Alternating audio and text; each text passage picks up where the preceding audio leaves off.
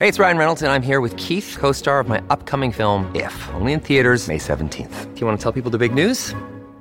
All right, I'll do it. Sign up now and you'll get unlimited for $15 a month in six months of Paramount Plus Essential Plan on us. Mintmobile.com slash switch. Upfront payment of $45 equivalent to $15 per month. Unlimited over 40 gigabytes per month. Face lower speeds. Videos at 480p. Active Mint customers by 531.24 get six months of Paramount Plus Essential Plan. Auto renews after six months. Offer ends May 31st, 2024. Separate Paramount Plus registration required. Terms and conditions apply if rated PG.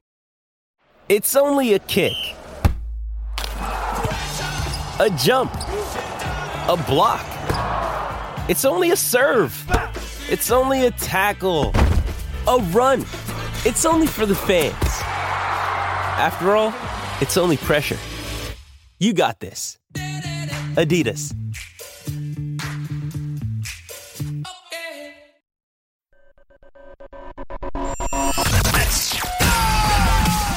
Sports Business Radio launched in 2004.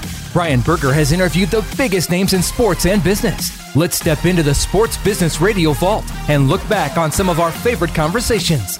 This week, Big Ten Conference Commissioner Kevin Warren and longtime college football analyst Kirk Herbstreit. Now, enter the Sports Business Radio vault. Now, here's Brian's interview with Kevin Warren from November 2021. I want to welcome Big Ten Conference Commissioner Kevin Warren to the conversation. Uh, Kevin is, he's been the commissioner of the Big Ten since January of 2020. He worked 21 seasons in the NFL, including 15 with the Minnesota Vikings, where he was most recently the COO of the team. You can follow him on Twitter at Kevin F. Warren. Kevin, thanks for joining me on Sports Business Radio. How are you? Uh, good. Good to be here, Brian. Good to see you. And uh, and um, I'm, I'm, happy that we'll get a uh, chance to spend some time together. Yeah, so many things to cover with you, but let's start with this. You and I were both both uh, born and raised in, in Phoenix, yep. Arizona. Uh, Marcos de Niza High School, right? Yep, that's where I went to high school. What hospital were you born in? I was born in St. Joseph's Hospital in downtown Phoenix. How about yes, you? Me too. I was, Are you I was serious? also I was born in St. Joseph's Hospital. Yep. Wow. Um, yep. Uh, November 17th of 1963. So. Wow. What a small world, huh? yeah. So, one of the things that I wanted to talk to you about growing up in Phoenix, your mom and dad were both trailblazers in their mm-hmm. own rights. And mm-hmm. you used to attend the Fiesta Bowl with your dad every year. Your dad was one of the first Black city council people. What did you learn from your parents that helped prepare you for your role today as conference commissioner of the Big Ten? I think you know my parents uh, was you know one just an incredible blessing to be able to grow up in their house. I mean, they were very uh, uh, humble people. Uh, they were very educated um, people. Um, they were very honorable um, people, and and and and they were they were. When I say simple, I say that as a compliment. Um, so it, it, to be able to um, have, you know, my parents, the impact that they've had on my life, you know, I was blessed because I'm the youngest of seven kids, but they're, my oldest brother is 20 years older than me. And my next sibling to me is about an eight year difference. So I really got a chance to spend a lot of quality time, you know, with them. But, um, you know, they were, they were straight shooters. They were very demanding, uh, very focused, very driven you know, both of them had their own kind of story of, of struggles uh, growing up. And, uh, and then we lived in a very complex, complicated time, especially from a, a racial uh, standpoint in Arizona. But they never complained. Uh, they were very hardworking, and um, and you know, I never, I never, my, my, my father, my entire life, I never remember him missing a day of uh, of work. And and my mom uh, went back and actually got her a college degree and her master's after she had me. She was, I think, 40 or 41 when she had me. Um, but then once she started working, she didn't uh, miss. So they were hardworking people. They were responsible. They were no nonsense. They were very disciplined. And I'm just grateful to, to many of the lessons that, uh, that they taught me. True or false? I read a story that you were down to business in high school. Did you take one of your dad's briefcases to school in high school? You were already taking a briefcase in high school. Yeah, that was that was uh, that that was true, uh, and and you know I still see running into people every once in a while from high school now, and they still tease me about it.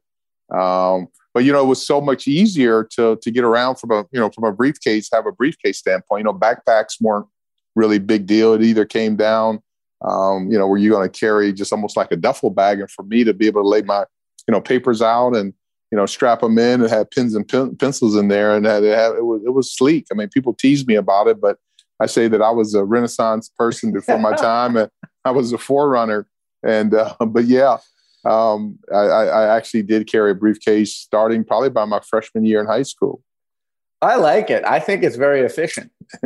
I think I think a lot of the issues that we have with our young people in high school, if they were required to carry a briefcase, they would they would probably, you know, be a little bit more calmer and and um, but it, it worked out well. I was really I was really proud, you know, proud of it, and, and like I said, it was really it, it, it was organized and got a lot of grief in, in high school, but but I think now people understood what I was trying to accomplish.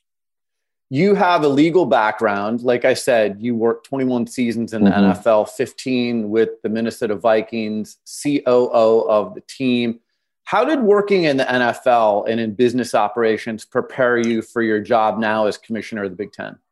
I mean, I think the biggest thing is I was, I was, you know, Brian, I've just had so many angels that have been you know with me throughout my life starting with my parents as you talked about and my you know grandparents and some of the struggles that they you know went through um, and and you know e- even even from a from a legal standpoint um, you know having a legal degree um, has, has really helped me out a lot but i've had had a list of angels but one of them is the Wilf family you know who owns the vikings and and they really were a blessing to me uh, because they provided me with the platform and the opportunity um, to really run and operate a very complex business. Um, you know, that all the way, yeah, was a football team a part of it? Yeah, it was a major part of it. Then when we got involved with the stadium and the practice facility and all the real estate development and all of those different things, it, are, you know, one of the, the things that helped me the most now is that operating the Vikings and all of the ancillary businesses that come along with it, it helped me to kind of deal in in this complex environment. I think the biggest challenge in college athletics, especially at the conference level, um, you think about you have 14 schools uh, that then they span from Nebraska to New Jersey. Mm-hmm. So you have all kind of governmental officials in each one of those states. You have 6.4 million alumni, living alumni that are around the world, and they all kind of have different views of, of their institutions and what should or be should or should not be done. And then you have your chancellors and presidents, which is the board that I report to. But then you have your athletic directors, you have your faculty athletic representatives, you have your senior women administrators, you have your coaches, your student athletes, you know, all of those constituents, and you know, your bowl partners, your network partners. Um, and so when you bring that to bear, uh, I think the complexities of what we had in the NFL with the Vikings help kind of build a platform for me to when I come in. There is no normal day. There's no linear day. It's not like I can come in and say, okay, I've got this project to work on and I'm going to close my door and, and really get after it. It doesn't work that way. And and and you recognizing just like last year is that your decisions that you make they impact all of those different constituents uh, in different manners and fashions at different times for different reasons on different days. And so you try to make those a decision that you think will land properly uh, in the right manner to make sure that we can continually move the conference forward. Interesting timing, right? So, January 2020, you take over. Who in the world knows a global pandemic is going to hit? Right. You lived in Minneapolis. The George Floyd murder mm-hmm. takes place. Yep. The world just changes drastically, and you couldn't see it coming. None of us could. Mm-hmm. Um, I'm sure you had goals when you came in on day one, but those probably quickly shifted when those two events happened. Yeah, I mean, one of the things and you're right. I mean, I I um, you know was fortunate to have 21 years. You know, the most recent 15 years uh, at the Vikings coming in here started in September uh, of 2019 with Jim Delany, who I just talked with a little bit earlier, to get a couple month transition with him. And I remember vividly and I actually have gone back and looked at this interview, and I look so young and rested and and and, and light and happy. Was at the Orange Bowl. I mean, at the Rose Bowl uh, after the game uh, when Jim passed the baton to me. It was an absolutely spectacular night in Pasadena on January first of of uh, 2020. The weather was beautiful, and uh, and I had an early early flight back to Chicago the next morning, January second, to officially start my duties. Had my to do list and all my strategic plans and everything in place, and never did I know, like you said, a little over seventy days that the world would would would uh, come to a screeching halt. I actually looked at it the other day. I spent uh, a little over two months in the office, pretty much January and February. Uh, I did get a chance to go see 104 out of our 350 teams compete during that period of time, and wow. then mid March uh, it stopped. And so I only had I had about 70 days to even start building our staff, and then we were gone. You know, we were away from the office. Although I, you know, I was able to uh, come in because uh, other than my executive assistant, you know, we were closed. Um, is then you go to operating this complex business with, like I said, from Nebraska to New Jersey, all of these, you know, different sports in an environment that you've only been on the job in, in 70 days. Haven't even been able to be get on campus. I had gone to I think two campuses by that time, and now you're you're running these businesses uh, over over Zoom and um, um, and so it made it for a complex in a global pandemic. I mean, I think five million people have have died from this, so we had to be sensitive to that and work through all of those different issues. So we just opened back up in August, and but you know when I look back over it, it was was it challenging? Absolutely, it was challenging uh, at the level that that um, uh, is is is was there were some days that you really wondered how we were going to get to the next day but even when I say that, it was also an opportunity for us to come together. So, as far as the strategic plan, I had to make sure that we were kind of always running dual tracks, staying on course as far as some of the things that we had laid out that we wanted to do from mental health and wellness to social justice to voter registration uh, to a lot of the issues which we were able to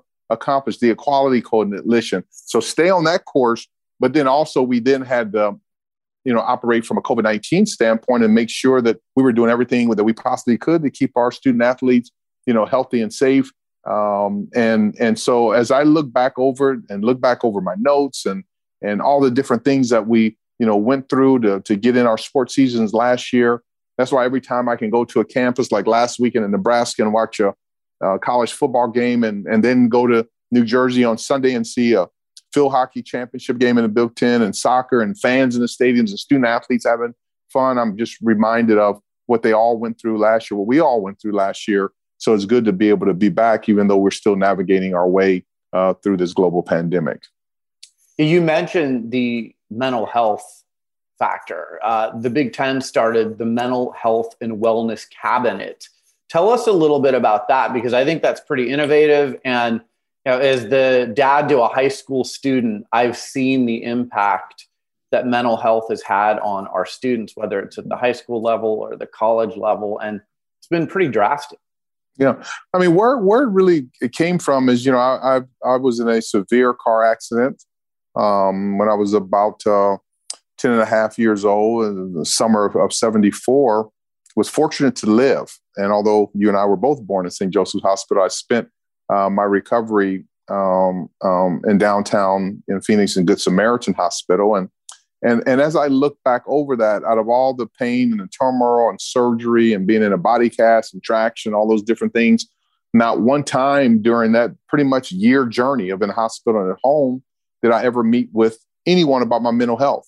Mm. so I never met with a psychologist, psychiatrist, counselor, uh, anything. And so I realized as I got older and in college, you know, there were some issues that I that I really had to kind of work through. You know, almost dying at a at a young age, and then, like I said, the recovery and the rehab, the physical injuries, I still feel them, you know, today. Um, and and so I had to work through them. And so and then just watching my my own personal kids, Perry and Powers, you know, they were both athletes in college and and in high school, and just watching their struggles and listening to their teammates. And what really really opened my eyes is that it was Easter uh, weekend uh, before I even had interviewed for the job here. So it wasn't even on my radar. We took our, our son, uh, who at the time was uh, a freshman at Mississippi State. We, we took him, him uh, Powers and a couple of his friends who were also student athletes in college. And there was one one gentleman who was uh, who was had playing a key role in his in his team's um, success as a freshman. And I was just talking to them at, at, we went to church and we had brunch and what's college been like? And they said it was good. It was a challenge. Uh, but they were, you know, he was playing as a true freshman. But he said the biggest thing is, you know, he was struggling with some issues with a girlfriend and academic, uh, academically, and, and being away from home and um, um, and concerned. You know, maybe had a bad game, injured a little bit, and, and went to to get some help to talk to someone. And he said, "Hey, great, you know, we'll be able to get you in." And kind of looked online and said, you know, that it was going to be like weeks uh, before they could sit down and talk with him. And he said how how lonely he felt because he had a roommate who told him, "Hey, man, don't worry about the mental health stuff. They're not going to be able to do anything." And then when he had to go back to his dorm room and say it's going to be weeks before he gets in, and how lonely that was, that was kind of the light in my head to say when I got in a position, even this is even before I interviewed for the job, especially at the Big Ten, that we needed to create an environment for our student athletes to, to make it safe, just as just as if our student athlete were injured, uh, tore ACL or hurt their knee, that they would feel as comfortable, and we would encourage them as much for them to go and get help for for issues that they were struggling with from a mental health and wellness. And such is the reason why we formed the mental health and wellness cabinet, and we provide the Calm app to all of our student athlete and coaches, everyone in the Big Ten conference. But we've made it, I believe, very uh, a comfortable environment where they can they can discuss their mental health and wellness. Well, that's great. And it's so important. What are some of the specific resources that you offer to the student athletes as part of this wellness cabinet? Yeah, I mean, one of the things is the Calm app that they they receive that, uh, and I've received so many notes and uh, just kind of thank you from from student athletes who have who've been able to to uh, to use it, whether it's from a sleep aid standpoint, from a meditation, from a relaxation standpoint.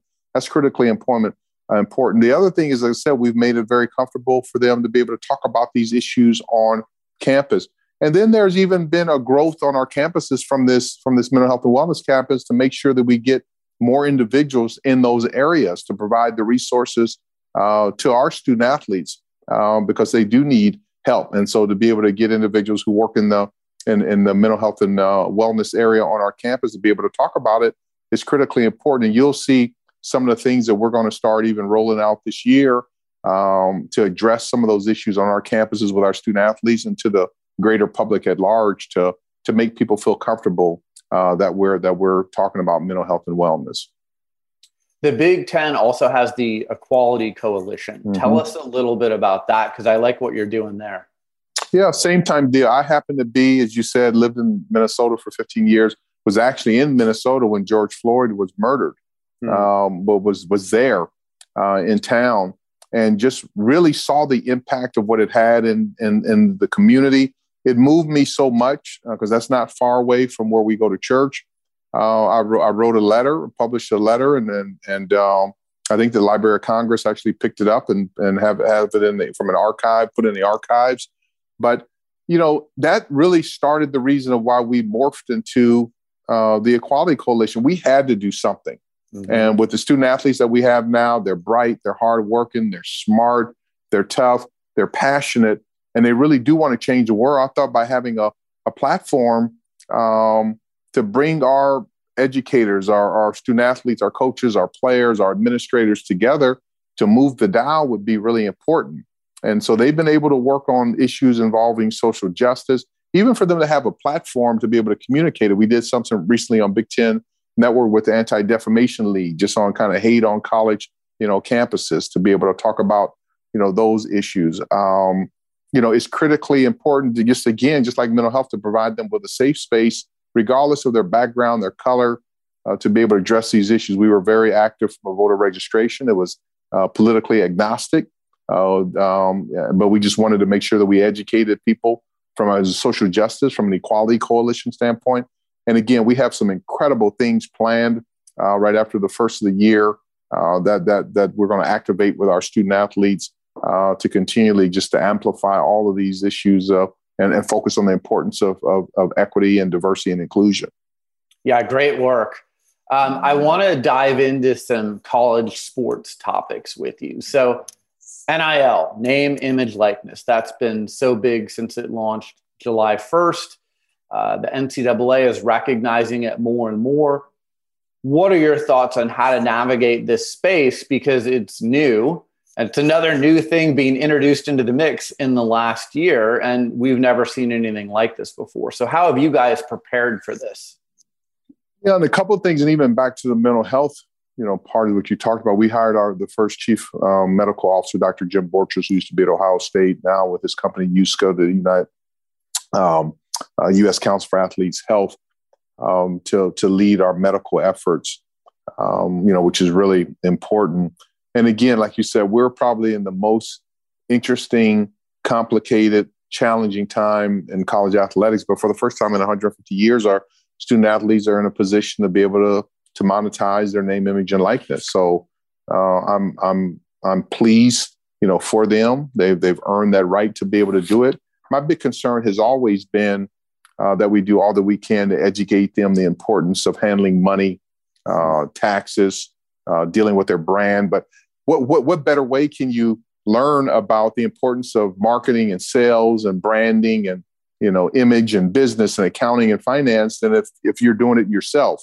And our schools have done a wonderful job of making sure our student athletes are educated regarding those areas um, you know which is which is really important and really really good from that standpoint. So as of now it's gone fine. I think the market is uh, will dictate um, a lot of the nil issues that we'll have to faced with one of the things I still believe strongly that we do need federal legislation because if you if you just look at what's going on in different states, it is complicated, um, made it more complicated than it should be. When the focus should be on the the student athlete and making sure that they can monetize their and capitalize on their ma- name, image, and likeness, that they're educated properly. So I hope uh, we can uh, create some federal legislation for us to be able to address those issues. From where you sit, do you have any idea when that may take place because i agree with you. I yeah. think it should be same rules across the board instead of mm-hmm. you know different states having their own rules. Yeah. I mean it, and, and people are still working through it but i'm just yeah. uh, you know hopefully it's, it's it's it's sooner than too too later. Um, but at least the conversation is still going on. And i think you know there are people that recognize the importance of of some type of stability and consistency in that area especially in the nil space. Yeah the alliance that the Big Ten formed with the Pac 12 and the ACC, I thought that was interesting. I thought it was smart. I like how you're coming together, pooling your resources, mm. helping a lot of the student athletes in those three conferences. How's that going so far?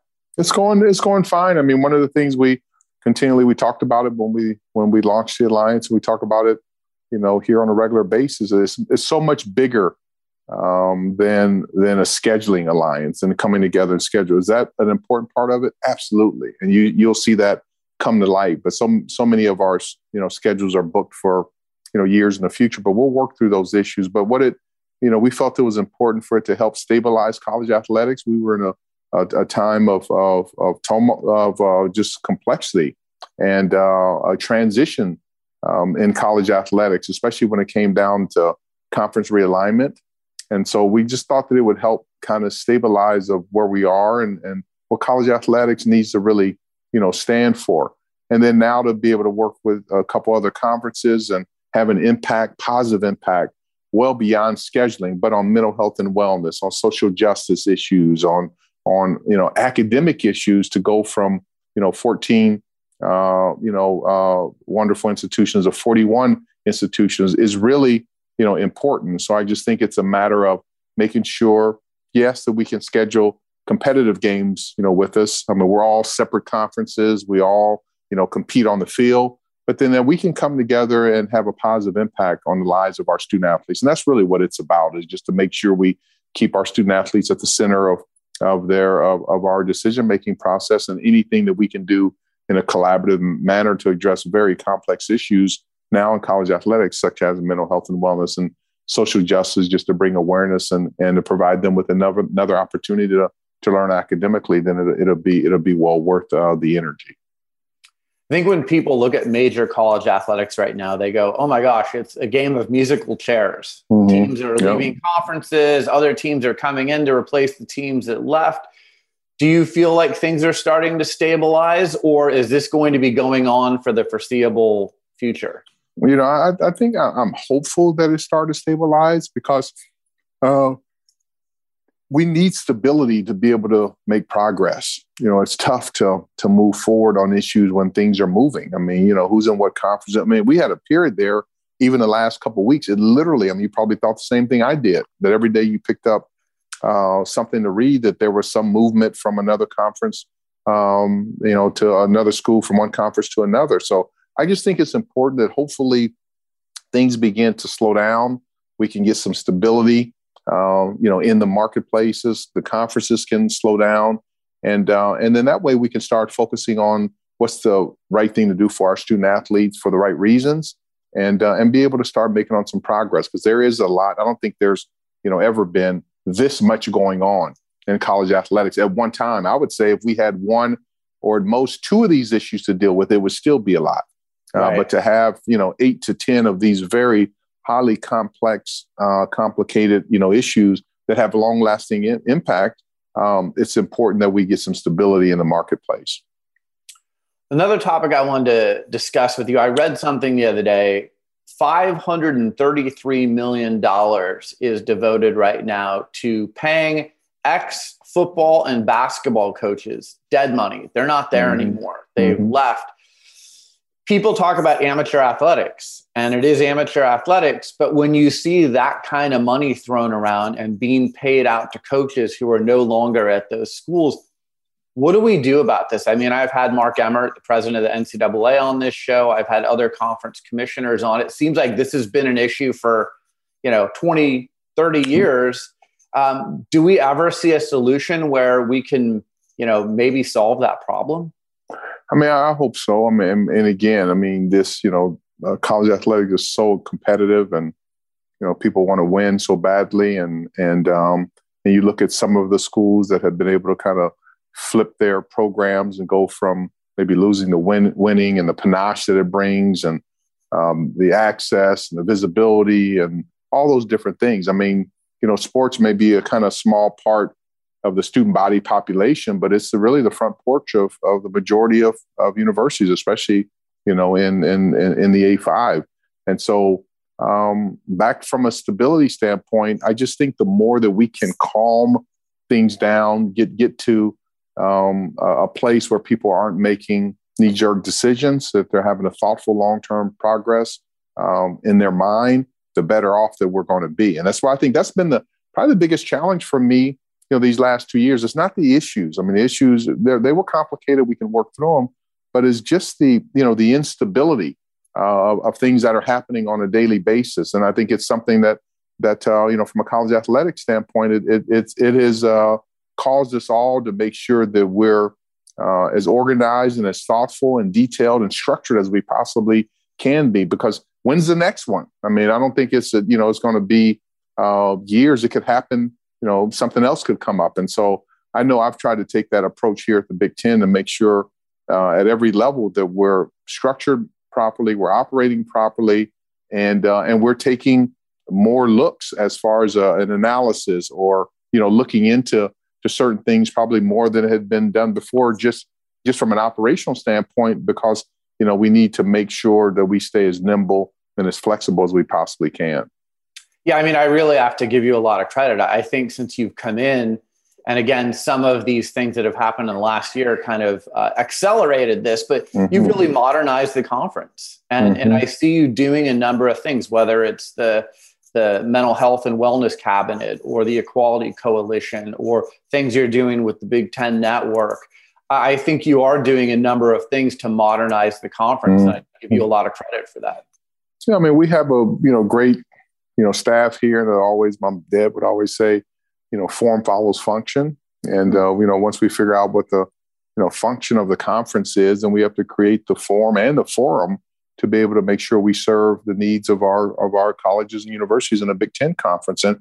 and also that we're doing the, the right things for the right reasons at the right time for college athletics in general. I mean, you look what's going on in this Constitution Convention with the NCAA. There's just there just there are a lot of issues that are going on and uh, and we just need to make sure that that we're doing all that we possibly can. The other thing that's been interesting is there's been no roadmap. I mean, you know, it's right. not like you can call someone to say, "Hey, when you went through this uh, in your conference uh, five years ago, or three years ago, ten years ago," it's not. We we have literally multiple cases of first impression that we're dealing with that are all very important. So I think that's been the the the, the issue that's caused probably the most stress uh, and anxiety is the fact that these are all kind of situations of first impression that we're dealing with, but but they are all very important. One of the big opportunities I think in sports in general right now is the growth of women's sports. Mm-hmm, and mm-hmm. again, the Big Ten has always been a leader in women's sports. Um, from where you sit, where are those opportunities? I mean, I'm seeing increased TV ratings for the NWSL and WNBA.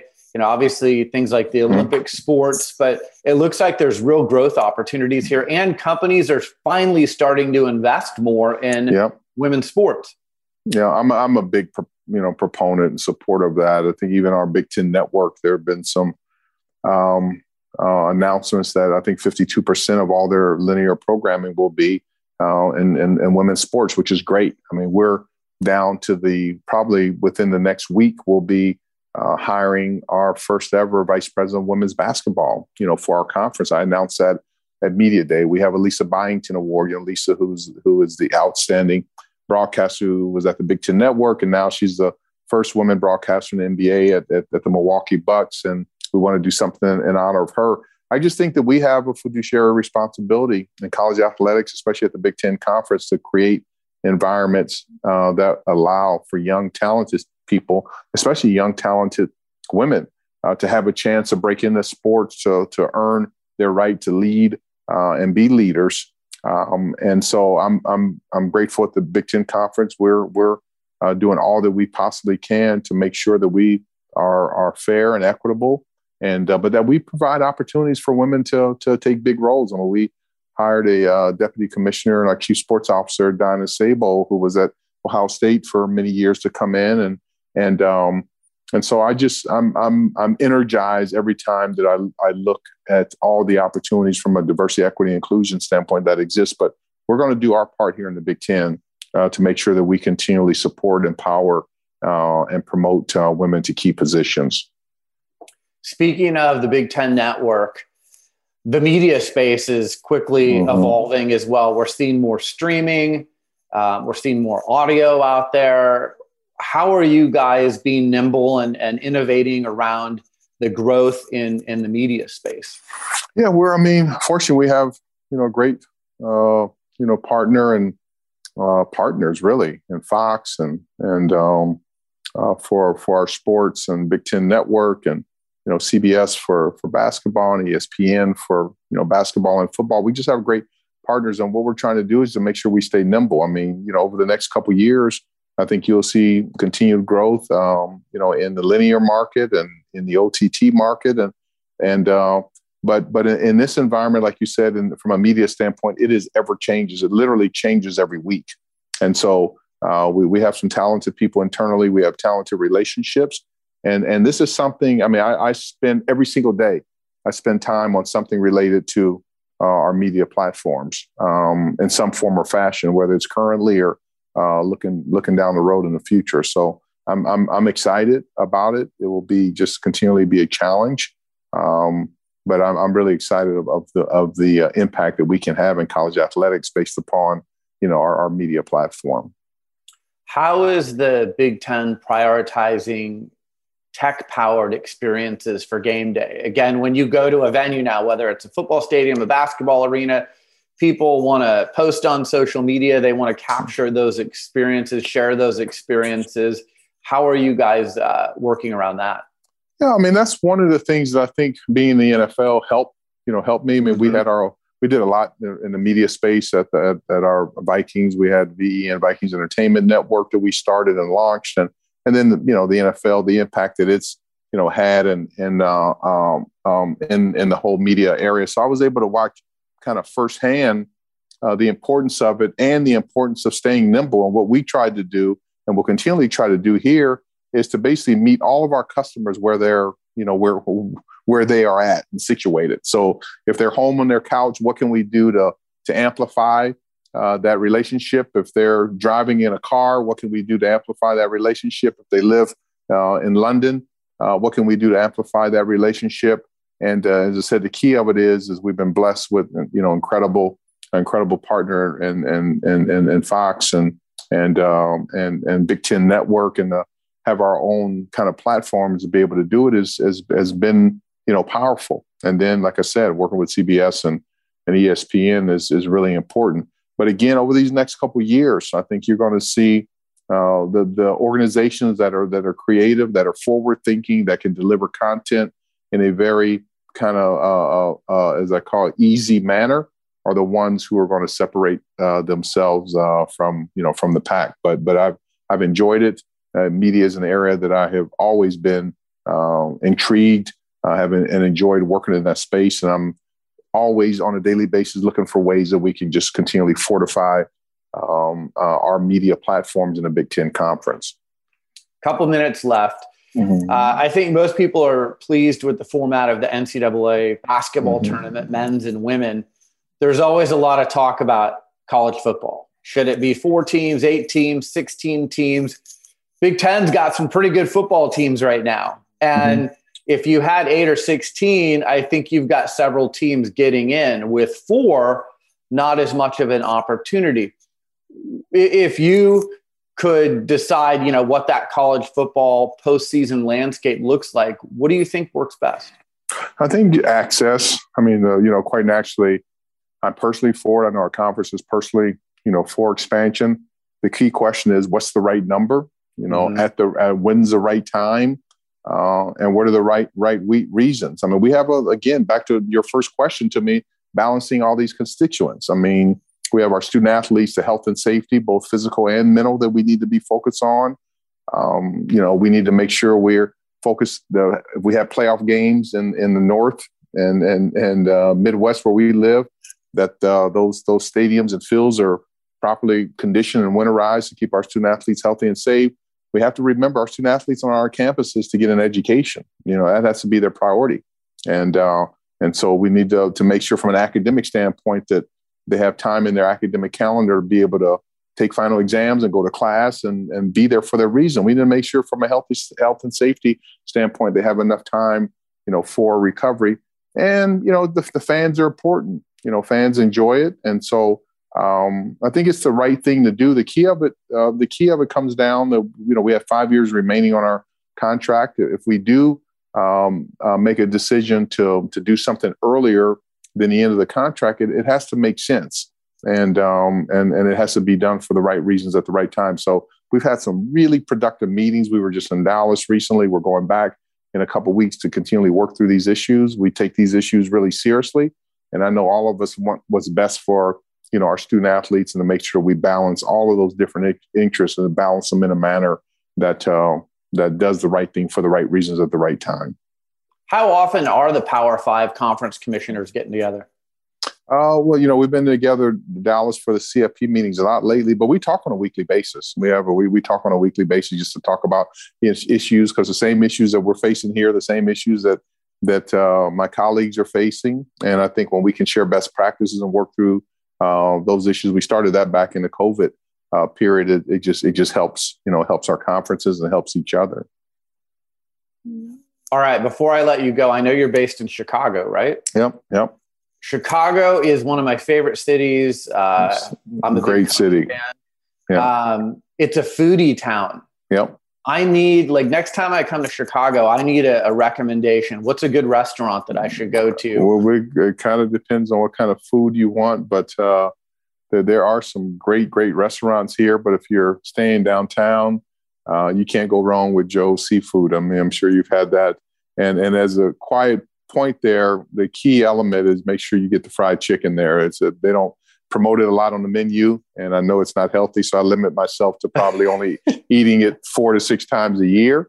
Uh, but if you want to do something different, but there's so many great restaurants here uh, in Chicago, and you're right. It just it just from a history standpoint, Maple and Ash is you know phenomenal. I mean, there's there's just so many uh, phenomenal, uh, great restaurants here, and and even some great breakfast places. I don't get a chance to do that uh, often. A couple weekends ago, I actually went to breakfast for the first time in probably nine months, and and really you know enjoyed it. So yeah, I love food. I, I, I that's why I work out like a wild person to make sure that I can eat. And and for most days, I just drink. That's why I keep all these bottles of water uh, water on my uh, eat and just eat one meal at night so I can really eat eat what I want. Um, life is short, and I think we need to make sure we take the time to enjoy it. And hopefully, when you come to Chicago, we'll share a meal together. That would be wonderful. Yeah, there's no better person to take me around and, and show me uh, the spots than, than you. Commissioner Warren, thank you so much for joining us here at the Sports Business Radio Roadshow presented by Boingo. I think you're doing a great job, and I really appreciate your time.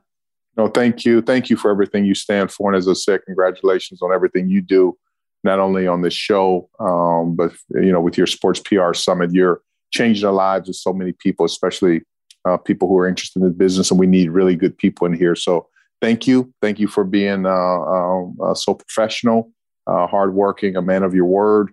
And I appreciate uh, working with you. And so I'm always here. anytime you have me on, I'll love to come back on. So appreciate your work. That's very kind of you to say thank you. And who knew we were both born at St. Joseph's Hospital in Phoenix, right. Arizona? You can't beat that. That's right. thank you so much. Well, good to, good to see you. Good all right, to take see care. you too. All right. All right. God bless you all. Bye bye. Hey everyone, Brian Berger here. Rhone is the new official menswear partner of Sports Business Radio. I love their product. I've been a fan for a long time.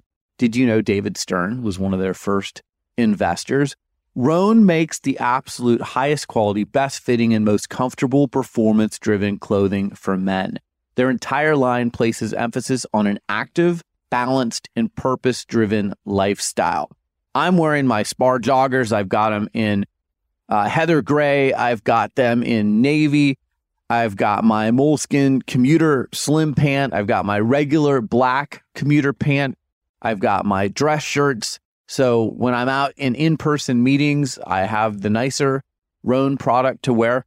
But most of the time, I'm working from home and I've got my rain long sleeve gray heather camo. I've got my rain long sleeve hoodies. I am wearing the shorts for workouts, the seven inch Mako short. So I'll tell you what, from top to bottom, whether it's casual or business wear, Rhone has me covered. I know they're going to have you covered too. And Rhone is offering Sports Business Radio podcast listeners 15% off your purchase. Go to Rhone.com, R H O N E.com, and enter code SBR15 at checkout, like Sports Business Radio 15, SBR15 at checkout. Receive 15% off your purchase. That's Rhone.com, R H O N E.com, and enter promo code SBR15 at checkout. Now, here's Brian's interview with Kirk Herbstreit from August 2021.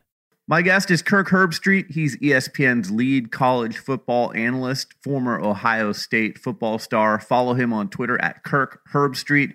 He's got a new memoir out. It's called Out of the Pocket Football, Fatherhood, and College Game Day Saturdays. It's out now in bookstores everywhere and available at Amazon.com. Kirk, thanks for joining me on Sports Business Radio. How are you? I'm doing great. How you doing? I'm doing great. I really enjoyed your book. Uh, I appreciated the candor. You and I are around the same age, so I could relate to a lot of the things that you referred to uh, in the book, whether it's Sandlot and Wonder Years or just uh, growing up in that era. So I, I found that uh, interesting. I'm a parent as well, so uh, the fatherhood part related to me. But you've had this long, accomplished career. Why write the book now? Well, I think you just touched on a few things. You, you, you just mentioned a couple different ways how you personally related to uh, to some of the stories. And I um, I was approached by Gene Wojciechowski, who co-authored the book with me and is a colleague on ESPN College Game Day. And he hit me right in the middle of quarantine, and and um, just a lot of unknowns for all of us going on at that time. And he he kind of came up with the idea of what he envisioned the book to be and I've been approached many times in the past about writing a book, but never about a memoir, never about opening up and being vulnerable and kind of talking about the dysfunction I grew up with and, um, and how I coped with that, how I kind of compartmentalized it a lot to protect, you know, my feelings. And, um, you know, I hadn't really talked about it. Yeah, I'm, a, I'm an introverted guy, so I don't really open up on a regular basis. And um, just decided in the middle of quarantine, why not? You know, let this may be a good time to reflect. And so, yeah, in this book, as you've read, there's there's plenty of football. There's there's plenty of of broadcasting and storytelling. But um, a lot of it is about fatherhood, whether it's my own dad, who was a hero of mine until my parents divorced when I was eight. Uh, he still was. It was just a different different relationship. He was out of my life more than in it. And I, and I never really, as you read, I didn't really resent him or, or had anger. I was more, I guess, I just had an emptiness towards that relationship, just wanted more of it. And so um, decided to talk about that and then becoming a dad, you know, myself with four boys. And my introduction into that was my, my twins were born 12 weeks early at two pounds each and uh, were clinging to life there for about eight weeks in the NICU and, and got out of that. And they're now 21 years old and, and, and doing well. But just that experience as a first time parent and constantly second guessing myself as a dad. This is not an answer book. You know, this is not, uh, here's how you raise kids. It's for, furthest thing from that. It's more of, hey, I'm just trying to do the best I can. And these are some of my own experiences. And this is what, uh, you know, I'm, I'm trying to do better at. And, and so I don't know. I just thought it would be a good time, as I said, to reflect and, and hear people like you say, "Oh man, I can, I can relate to that," and that that more than anything was what I was hoping to accomplish. Yeah, I mean, I find it hugely relatable. Again, as a dad, like you said, there's no roadmap. No one gives us an operation operating manual, and we have kids about here's all the things you need to know when you're a dad. So you just kind of feel your way through it, and and you know, I got to be honest with you, Kirk. I, I love watching you uh, you know, on ESPN and college football, but I love getting to know you as a person a little bit through your book and as a father. And, you know, I think your fans and people who watch you are going to have a different bond with you going forward because they've read this book and they know your backstory a little bit. Man, that, that would be huge. Um, and, and I would love that because um, I, I think when people see folks on TV or they see them in the public eye, they, they kind of build up um, a, a certain thought of who that person is or who they think that person is. And I say, I think in the book, I, you know, just based on feedback I've gotten from people, I think people look at me and the job that I have, and you know, I look like a guy who was born on third base, you know, right. kind of thing.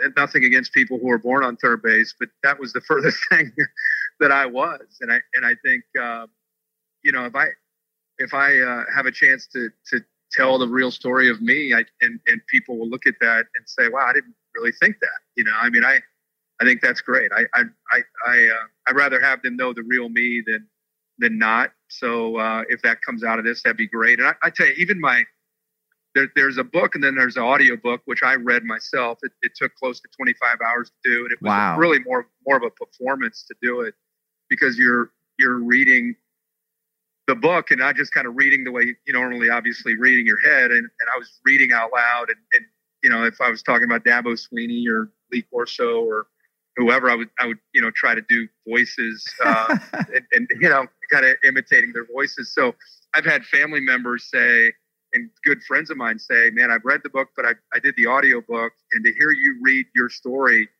um, man, it, it's it's it's just so unique to to have. And I thought, you know, because I debated, do I have an actor or somebody that does this for a living read the book, or do I take on that challenge of doing, like I said, about 25 hours of it?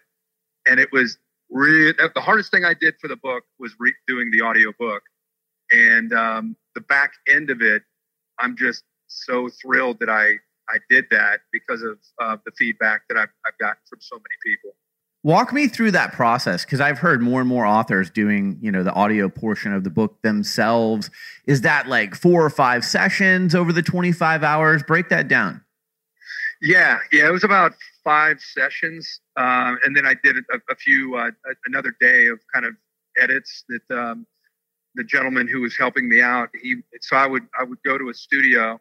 in, in today's day and age, of course, everything's on Zoom. It seems like, and there was a guy in Boulder, Colorado, who was really a, a really good guy, and he was he was kind of coaching me through it because I've never done anything like this. Obviously, it's my first book, and and um, he just kind of sat there on Zoom with headphones on, and I had headphones on, and we would, I mean, go through the very beginning to to the, the end to the acknowledgments, and if I you know messed up or I you know didn't didn't say a word right or he would catch something, you know, he'd say, hey we need to go back, you know, uh, to that uh, two paragraphs back at, at, this spot, and we got to start again. And and so you know, I we just went through the whole book like that. And, and like I said, we tried, did a, probably did about five hours a day and um, just did the best that I could. And, and, and I think the reason it was the, the guy said when we were done, Hey, you know, I do this with a lot of people and this was really, really, uh, really did a good job with it. And I said, well, I think it's, I couldn't do this for a living, but it was reading my story.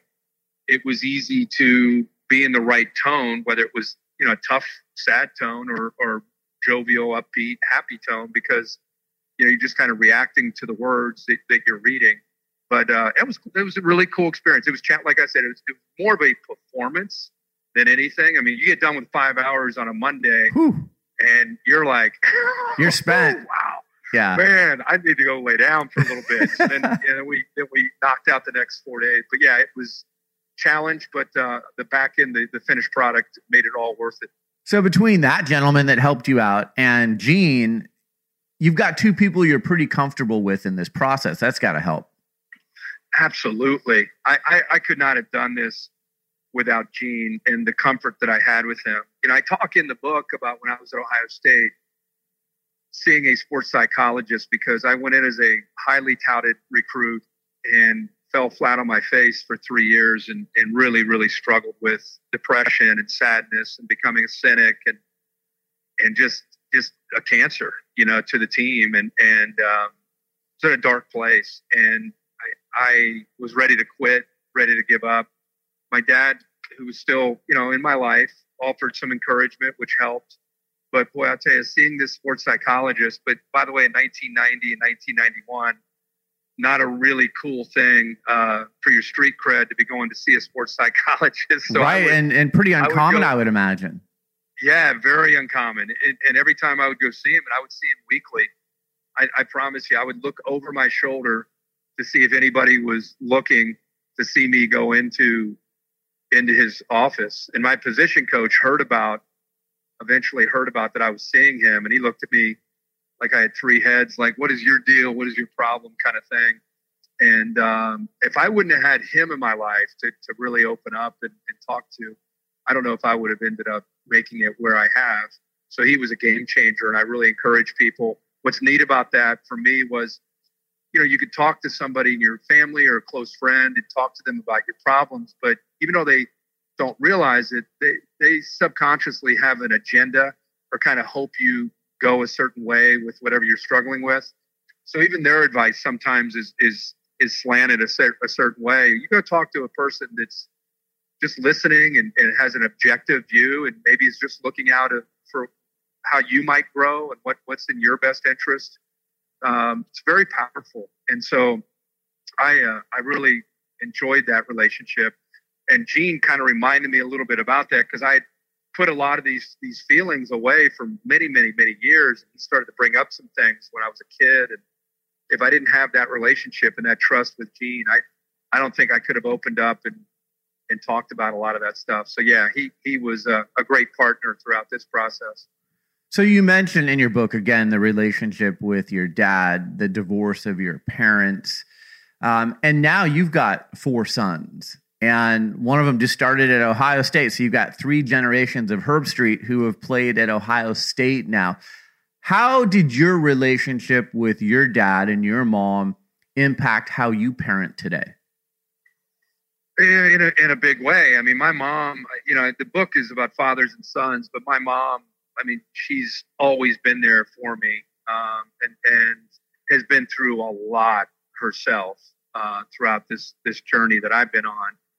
Uh, and and uh, I think more than anything, she's been a sounding board for me when I when I've been parenting and I, not having a dad. I don't know your background or people that are listening their background, but you know, being eight years old and your dad leaves the house. And again, my dad was a great man. It wasn't like he was a alcoholic or a you know an abusive guy or anything. It was it, it wasn't anything like that at all. He was great. He just his problem was he and my mom decided to, to separate, and then he didn't like confrontation, so he avoided confrontation instead of addressing it. And so I was with my mom. My mom was confrontation, so he just kind of avoided it. Then he got remarried, and he just kind of drifted in and out of my life. So I not having a dad and a good influence in your house for me when I became a dad I I really questioned a lot of my my parenting, and I, I was I was a just to put it in perspective, as busy as I am with football and work and college game day and the game I, games I call. I mean, like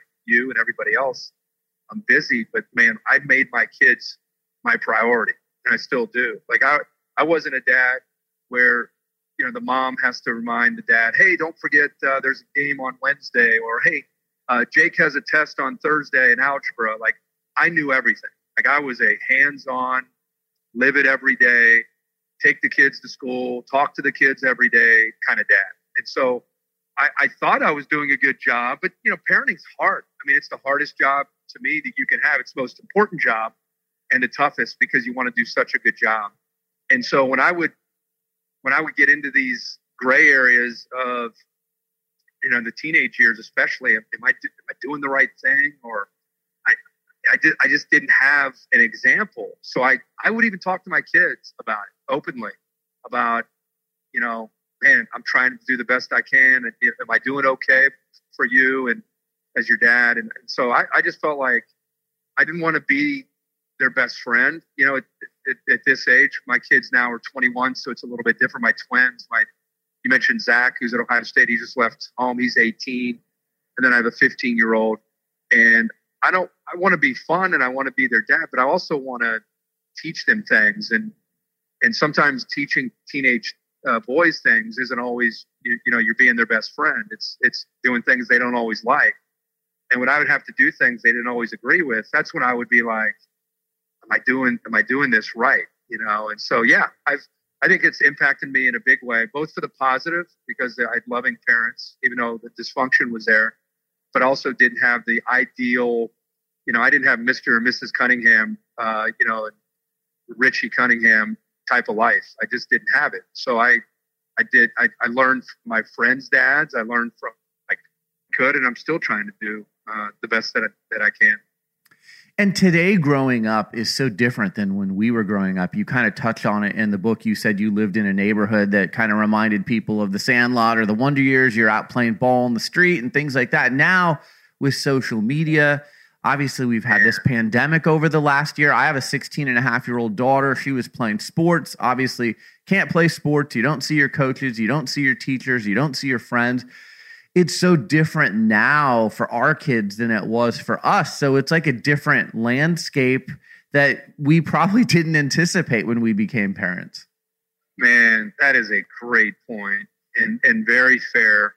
Um, my, my mom and dad, um, you know, before they divorced, I, I think about it. I was in the backyard. I mean, we had 15 kids in the backyard that ages, you know, if I were five or six, went all the way up to probably 10 or 11. And, you know, whether it was wiffle ball, four square, get the big wheels out. I mean, it was going to the, to the creek. We're catching snakes. We're catching crawdads. we're, I mean, it was just nonstop, yeah. you know, and like you'd eat lunch at so, someone's house, you know, just it'd be right around lunch. And one of the moms would yell, come on in. And there'd be peanut butter sandwiches. You'd go in and eat peanut butter sandwiches and, and a fruit, you know, a, a juice box or something. And you'd go back out and, and play until it was dark. I mean, that, that was your summer. Um, and now, like you said, everything's a play date. Everything's organized. Um, it, your your kids, if they if they participate in activities, whether it's sports or the arts or whatever it is, they have a, a coach that helps them. And there's very little, unless you're in a rural community, it's hard to find those kind of communities where just we don't have to schedule a play date. It's just you're outside playing. Right. And yeah, and yeah, so I think our generation of parents, my biggest concern with our generation of parents is I, I often I, I, look at that and I heard somebody give a speech about this.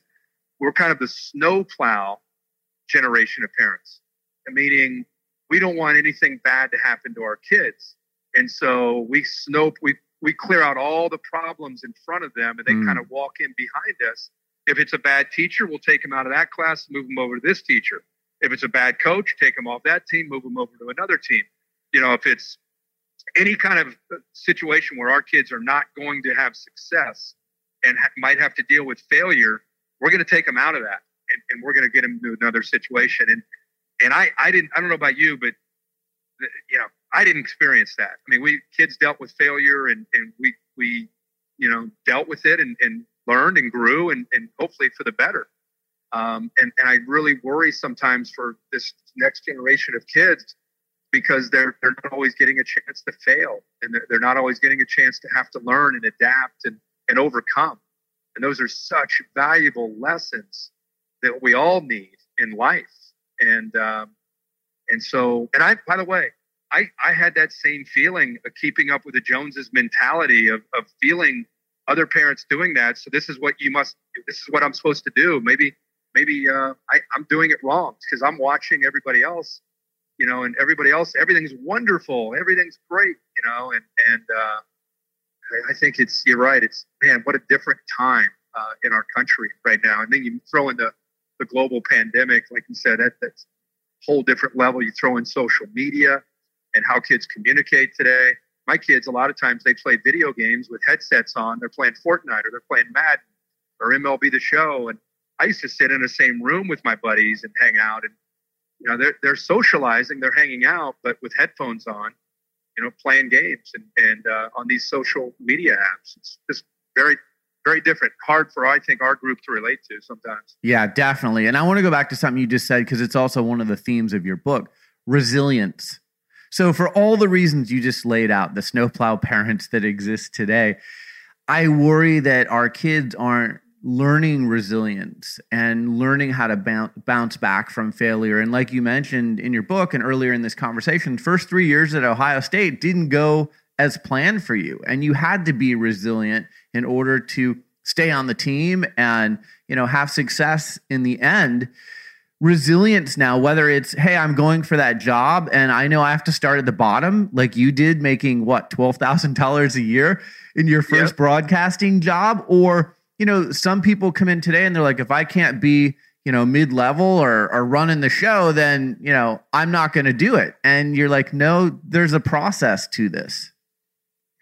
Absolutely. It's a big part of the book. And I, I heard a pastor one time saying, you're either going into a storm, some kind of storm in life. You're in a storm currently, or you're coming out of a storm.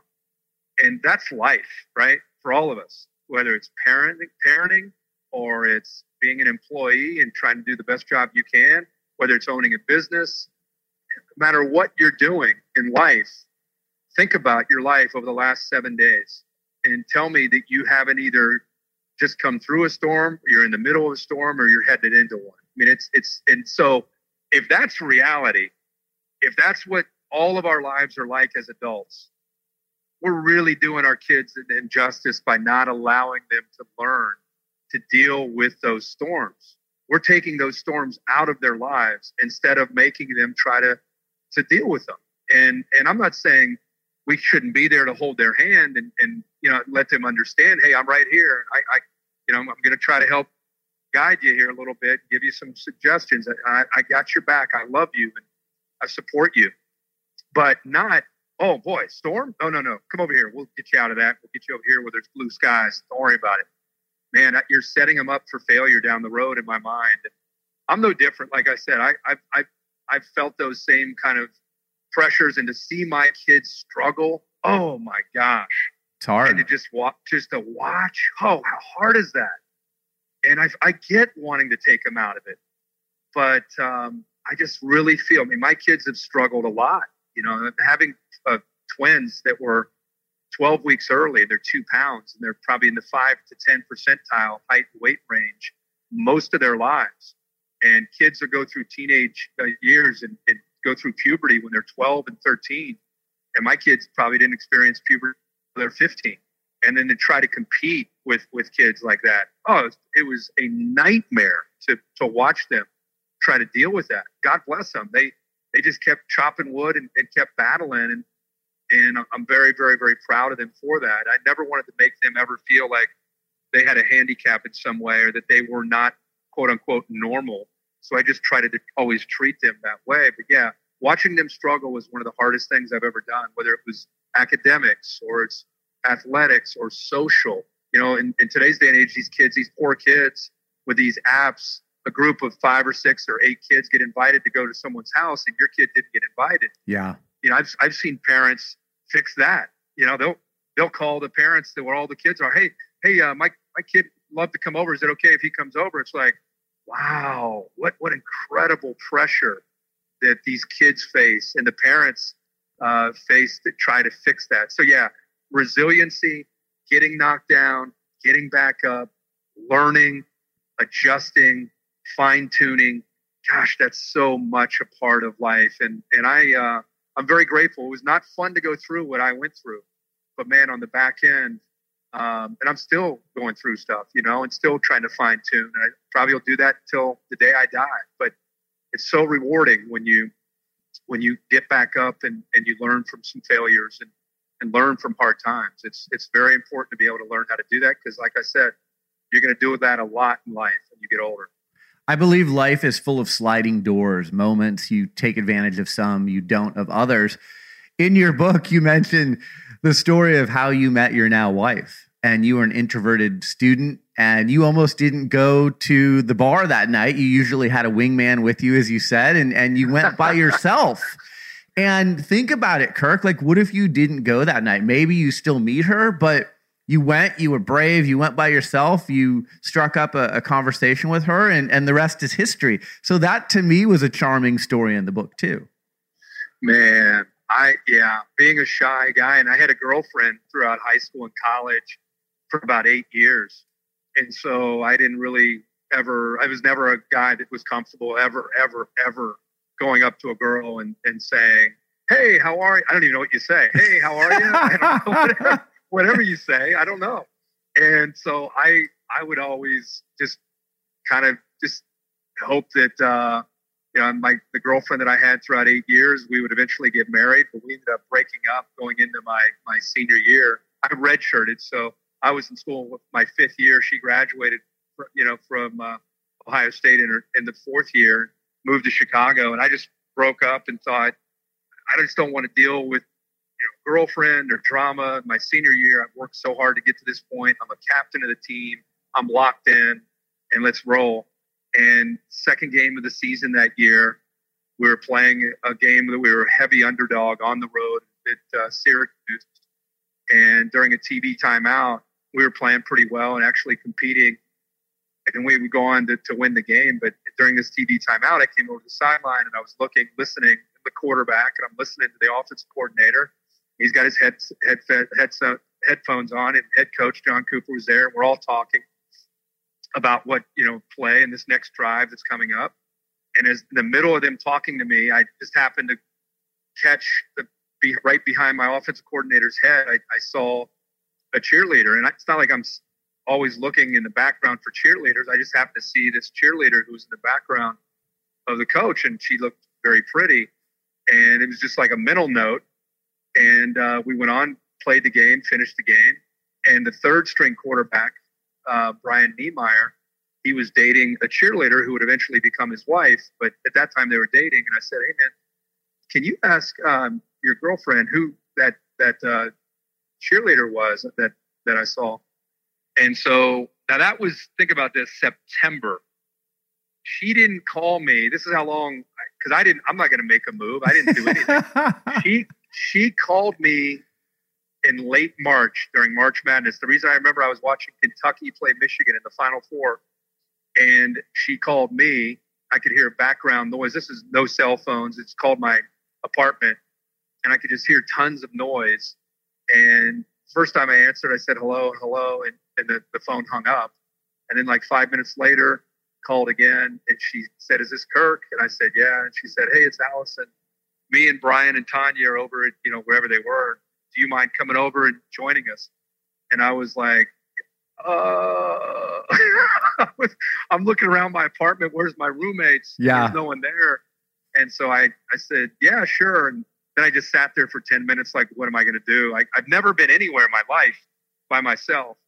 Um, and so I just sucked it up, like you said, and drove there and walked into a bar. First time and only time in my life by myself just to go meet her and uh, and did it. And like you said, the, the rest is history.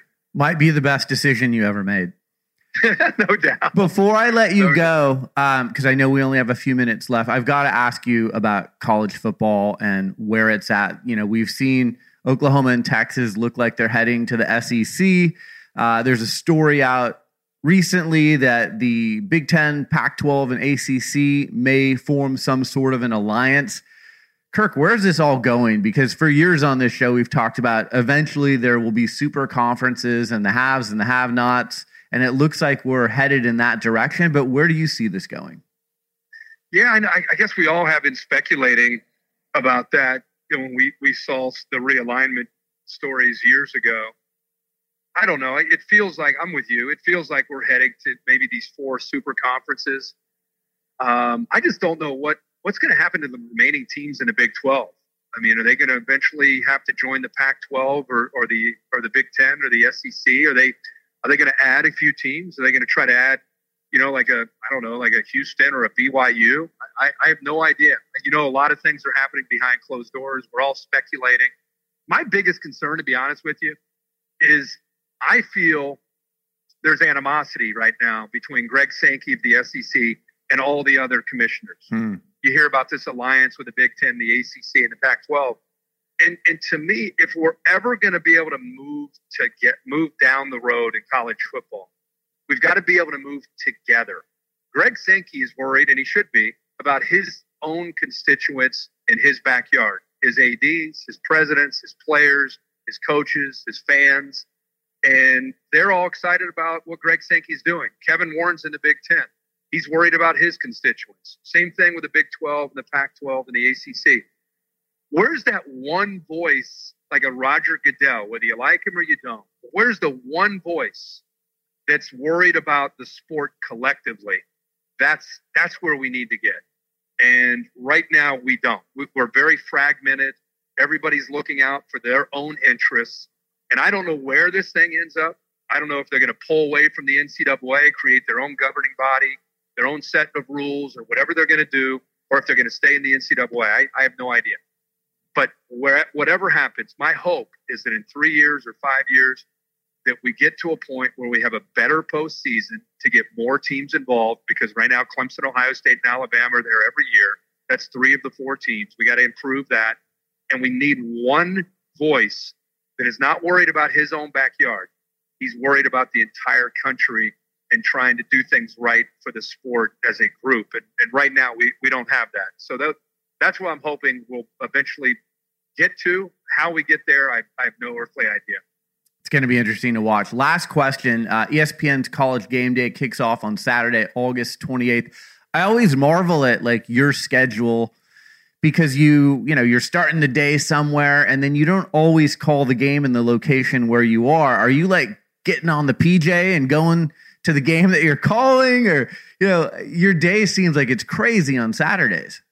So real quick because i know we're tight on time. Yeah. 15 weeks let's say it's 15 weeks in a season. I would say seven or eight of the times i'm i'm going to the game that i'm calling. So game day in the morning and stay in that same location. We have a, a beautiful all-state bus in the back the park's right by the stadium.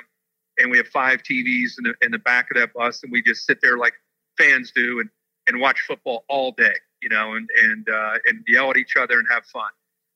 I would say, you know, the other seven or eight, I'm on the road, you know, and I, I do game day in the morning, let's say in Tallahassee, you know, we're down in Florida State, and the game I'm calling could be in Austin, Texas, it could be in Eugene, wherever the ABC game of the week is. I fly, and Disney has a plane that they'll pick us up wherever game day is, and then they'll fly us to uh, to wherever the, the game that I'm calling uh, happens to be. So by the time the show ends at noon Eastern, and we get down into a car, police escort to an FBO, and we're in the air, I would say by 12:45, I'm in the air flying to my next location. Usually we land, and we have a car that takes us sometimes straight to the stadium, depending on how far you go. Sometimes to a hotel for a quick shower, change of clothes and then head over to the stadium. But uh, it's it's a full uh, full weekend without a doubt. But uh, man, it's something as you if you read the book, you know, I, it's something I love to do. It's my passion. Uh, I kind of stumbled into this job. I'm, I'm a bit of an anomaly. Usually, you have to win a Heisman Trophy to get in my seat, or you know, a national championship, or be some kind of huge name on the playing field. I was not that, and and I just tried to outwork everybody and grind and do the best I could, you know, all the way back in 1996 and had a lot of success and very fortunate. But I, I kind of like Tom Brady looks in the mirror and still sees a sixth round draft pick quarterback. I'm not Tom Brady by any stretch of imagination, but I still see a guy trying to prove himself. And that, I just use that as my motivation to, uh, to do the best job that I can every year. Kirk Herbstreit, watch him on ESPN College Game Day. Get his book. It is a fantastic read or listen. It's out of the pocket. Football, fatherhood, and college game day Saturdays. It's at bookstores everywhere and Amazon.com. Kirk, I really enjoyed this conversation. Keep up the great work. I think your book is is fantastic. Uh, it's very relatable, and, and thanks for writing it. Well, I've done a bunch of these to, to talk about the book and promote college football in the book, but uh, you did an incredible job. This is one of my favorites that I've done, and I really appreciate you having me on. Thanks so much, Kirk. Best of success to you. You're listening to Sports Business Radio. We'll be right back. This episode of Sports Business Radio is brought to you by Underdog Fantasy, the fastest growing fantasy app ever released and the official gaming partner of Sports Business Radio. And with early investors like Mark Cuban, Kevin Durant, Adam Schefter, and Jared Goff, I know that Underdog Fantasy is made for people like me who are on the go and want something quick, easy, and fun to play. And today we've got a special offer for Sports Business Radio listeners. If you sign up to Underdog Fantasy using the promo code SBR, they're going to double your first deposit up to $100. No risk, no long term commitment. Just sign up using promo code SBR, and your first deposit is matched up to $100 for free. I already play Underdog Fantasy on the Underdog Fantasy app. But if I didn't, I'd use that free $100 and go for a pick'em contest where I can bet the over under on individual players or team matchups. Or maybe the Best Ball Mania 3 contest worth $10 million in total prizes. All you have to do is draft a team for the season. No waivers, no lineups, no injury reports. Underdog Fantasy takes care of all of that for you. So do what I've been doing. Go to Underdog Fantasy Download the app, sign up with promo code SBR, and get started right away with a free match on your first deposit up to $100. Well, that's it for this edition of Sports Business Radio. Thanks for tuning in. Thanks to our team at Sports Business Radio Brian Griggs, Josh Blank, Ryan Nakajima, and our friends at CG Sports who power Sports Business Radio CG Young, Matt Amerilin, Nicole Wardle, and Calvin Wirtz. I'm Brian Berger. Have a great week, and we'll talk to you soon right here on Sports Business Radio. This and every SBR podcast is available on Apple Podcasts, Spotify, Stitcher, and your favorite listening app. Follow Sports Business Radio on Facebook, Twitter at SB Radio, Instagram at Sports Business Radio, and online at sportsbusinessradio.com. Sports Business Radio is produced by Brian Griggs and Griggs Productions, griggsproductions.com.